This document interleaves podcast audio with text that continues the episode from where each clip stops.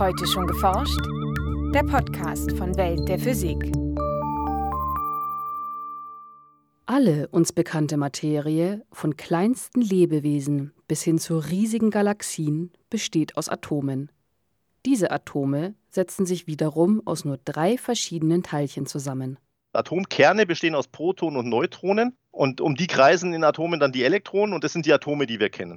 So Randolph Pohl von der Universität Mainz. Zusammen mit seinen Kollegen untersucht der Physiker die Eigenschaften eines dieser Teilchen, die des Protons, ganz genau. Wann man den Aufbau der Materie entschlüsselte, aus welchen noch kleineren Bestandteilen sich Protonen zusammensetzen und welche Rolle das Teilchen in der aktuellen Forschung spielt, berichtet Randolph Pohl in dieser Folge. Die Idee, dass sich alle Materie aus einzelnen Grundbausteinen zusammensetzt, ist bereits mehrere Jahrtausende alt. In der Antike wurden diese Bausteine Atome genannt, nach dem griechischen Wort atomos, was unteilbar bedeutet. Lange blieb diese sogenannte Atomhypothese jedoch umstritten. Erst Anfang des 20. Jahrhunderts häuften sich die experimentellen Hinweise auf die tatsächliche Existenz von Atomen. Doch mit der Bestätigung der Atomhypothese zeigte sich auch der wahre Charakter der vermeintlich fundamentalen Bausteine. Und dann kam aber Beginn des 20. Jahrhunderts, kamen dann die Wissenschaftler drauf, dass die gar nicht so unteilbar sind, diese Atome. So Randolph Pohl von der Universität Mainz. Denn in ihren Experimenten zeigte sich, dass sich Atome offenbar aus einem positiv geladenen Atomkern und einer Hülle aus negativ geladenen Teilchen, den Elektronen, zusammensetzen. Im Jahr 1919 gelang es dem Physiker Ernest Rutherford schließlich, einen genauen Blick in den Atomkern zu werfen. Indem er Stickstoffkerne mit sehr energiereicher Strahlung beschoss, lösten sich aus dem Stickstoffkern einzelne positiv geladene Teilchen heraus. Diese Teilchen nannte er Protonen. James Chadwick hat dann noch festgestellt, dass da auch noch Neutronen drin sind und dann hat man also diese Elementkarte aufbauen können äh, nach Protonzahl, Neutronenzahl, was dann die Masse gibt. Denn jedes chemische Element im Periodensystem besitzt eine charakteristische Anzahl von Protonen im Kern. Wasserstoff beispielsweise nur eines, Stickstoff 7 und Blei 82. Die Anzahl der Neutronen im Kern kann dagegen für ein und dasselbe Element variieren und damit auch die Masse der jeweiligen Atome. Da Elektronen etwa 2000 mal leichter sind als die Kernbausteine, vernachlässigt man sie bei der Atommasse. Neutronen und Protonen sind dagegen ähnlich schwer und ähneln sich auch sonst in vielen ihrer Eigenschaften. Lediglich in ihrer elektrischen Ladung unterscheiden sich das positiv geladene Proton und das elektrisch neutrale Neutron. Die positive Ladung der Protonen erklärt auch, warum sie so gut wie nie außerhalb von Atomen vorkommen. Einzelne Protonen gibt es nicht, nicht viele, weil die elektrische äh, Ladung eben sehr stark ist. Wird so ein einzelnes Proton sich sofort ein Elektron schnappen, wenn es das kann. Und damit wäre das leichteste Element, nämlich Wasserstoff, komplett. Zunächst nahmen Wissenschaftler an, dass sie mit den drei verschiedenen Bausteinen, dem Elektron, dem Neutron und dem Proton, nun endlich die fundamentalen Bausteine der Materie gefunden hatten. Solche Elementarteilchen sollten punktförmig sein und keine weitere Struktur aufweisen. Auf das Elektron trifft das nach heutigem Wissensstand tatsächlich zu, auf die anderen beiden Teilchen jedoch nicht. Der Robert Hofstadter hat im Jahr 1955 in, in, Stanford an einem Elektronenbeschleuniger Elektronen auf Wasserstoffatome geschossen und dabei hat er äh, sich vor allem die Elektronen angeschaut, die, auf, äh, die an einem Proton abgelenkt werden. Hofstadter hatte zuvor berechnet, wie stark Elektronen durch die positive Ladung eines punktförmigen Protons von ihrer Flugbahn abgelenkt würden. In seinem Experiment beobachtete der Wissenschaftler aber eine stärkere Ablenkung als erwartet. Und der kam dann drauf in seiner Nobelpreiswürdigen Entdeckung, der hat dafür 1961 einen Nobelpreis bekommen, dass das Proton eben nicht punktförmig ist. Mit einem Radius von nur knapp einem Femtometer, also einem Millionstel eines Nanometers, ist das Proton zwar immer noch winzig, jedoch kein Elementarteilchen. In den 1960er Jahren fanden Forscher schließlich heraus, wie sich das Proton zusammensetzt. Den Hauptbestandteil bilden drei sogenannte Quarks, die nach heutigem Kenntnisstand tatsächlich punktförmig sind. Bislang kennen Wissenschaftler sechs verschiedene Arten von Quarks, jeweils mit unterschiedlichen Eigenschaften, wie etwa einer verschiedenen elektrischen Ladung. Im Proton treten die sogenannten Up- und Down-Quarks auf. Zwei Up-Quarks mit jeweils zwei Drittel positiver Ladung und ein Down-Quark mit einem Drittel negativer Ladung macht eine gesamtpositive Ladung. Damit sich die drei Quarks zu einem Proton zusammenschließen, ist allerdings noch eine weitere Teilchenart notwendig. Diese Quarks werden zusammengehalten von Gluonen. Das sind die Teilchen, die, die die Kernkraft, die starke Kraft vermitteln. Ohne die Gluonen, die ständig zwischen den drei Quarks ausgetauscht werden und dabei die Kernkraft vermitteln, würden die Quarks sofort auseinanderfliegen. Protonen könnte es dann nicht geben. Auch Neutronen bestehen aus Quarks, die von Gluonen zusammengehalten werden. So erklärt sich die starke Ähnlichkeit der beiden Teilchen. Neutron zum Beispiel ist äh, auch aus drei Quarks aufgebaut, aber das ist ein Up und zwei Down, sodass die Gesamtladung äh, null ist. Aber sonst ist ein Neutron und ein Proton ziemlich gleich. Um das Zusammenwirken der winzigen Teilchen zu beschreiben, nutzen Physiker die Quantenmechanik. Diese Theorie lieferte auch ganz neue Einblicke in das Innere des Protons.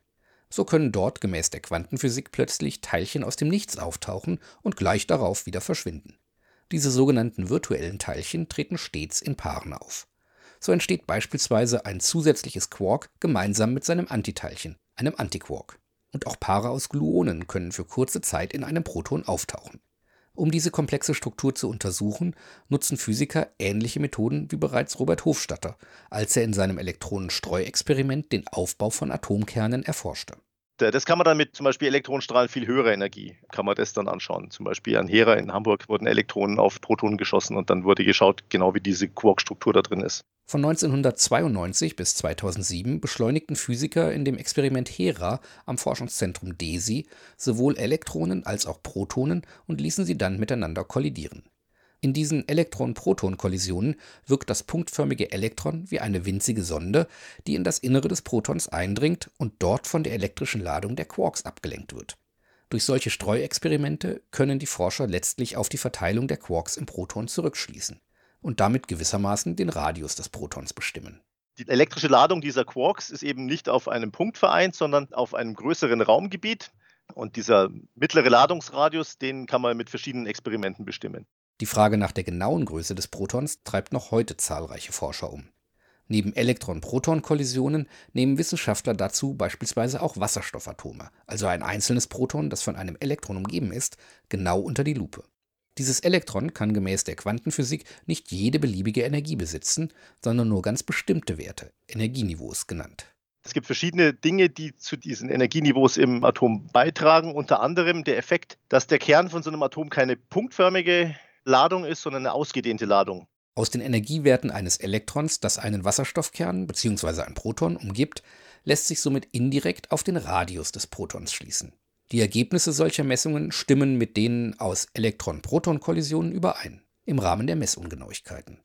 Um die Ergebnisse zu verfeinern, untersuchen Physiker wie Randolph Pohl statt normalem Wasserstoff eine exotischere Variante des Elements, sogenannten myonischen Wasserstoff.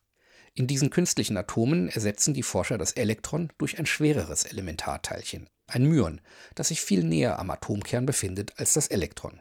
Die Tatsache, dass das Myon eben 200 mal schwerer ist als ein Elektron, bedeutet, dass es 200 mal näher dran ist und dieser Effekt des Protonenladungsradius ist dann 10 Millionen Mal vergrößert. Das heißt, wir müssen gar nicht so präzise messen. Als die Forscher den Radius des Protons auf diese Art und Weise bestimmten, erhielten sie einen Wert, der sich nicht mit den vorherigen Experimenten in Einklang bringen ließ. Obwohl sich die Ergebnisse nur in einer vermeintlich unbedeutenden Nachkommastelle unterscheiden, könnte diese Diskrepanz weitreichende Folgen haben. Das ist immer das Spannende an der Wissenschaft, also an solchen Präzisionsmessungen. wenn man eine Größe auf verschiedene Arten messen kann, dann kann man schauen, ob man das gleiche Ergebnis bekommt, was man erwartet. Und falls man mal nicht das gleiche Ergebnis bekommen sollte, dann äh, fangen Leute an, sich am Kopf zu kratzen und zu überlegen, woran es denn liegen könnte, dass man unterschiedliche Ergebnisse liefert. Tatsächlich suchen Physiker gezielt nach solchen Unstimmigkeiten denn sie können darauf hindeuten, dass das Standardmodell der Teilchenphysik erweitert oder sogar eine neue Theorie gefunden werden muss.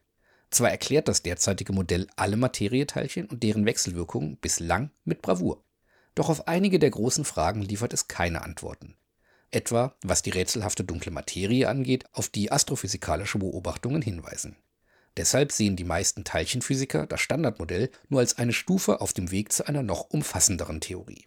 Wir versuchen immer, unser Standardmodell zu knacken. Wir wollen irgendwie eine Messung finden, die nicht vom Standardmodell erklärt werden kann, weil historisch war das so, wenn immer man eine Messung gehabt hat, die nicht mit der damaligen Theorie zu erklären war, dann gab es einen Fortschritt in der Physik. Ähm, dann gab es eben eine Motivation, sich neue Gesetze zu überlegen und so eine Diskrepanz gibt einem dann eben die Richtung vor, in welche Richtung man solche neuen Gesetze vielleicht äh, finden könnte. Daher überprüften die Wissenschaftler ihre ursprünglichen Experimente erneut.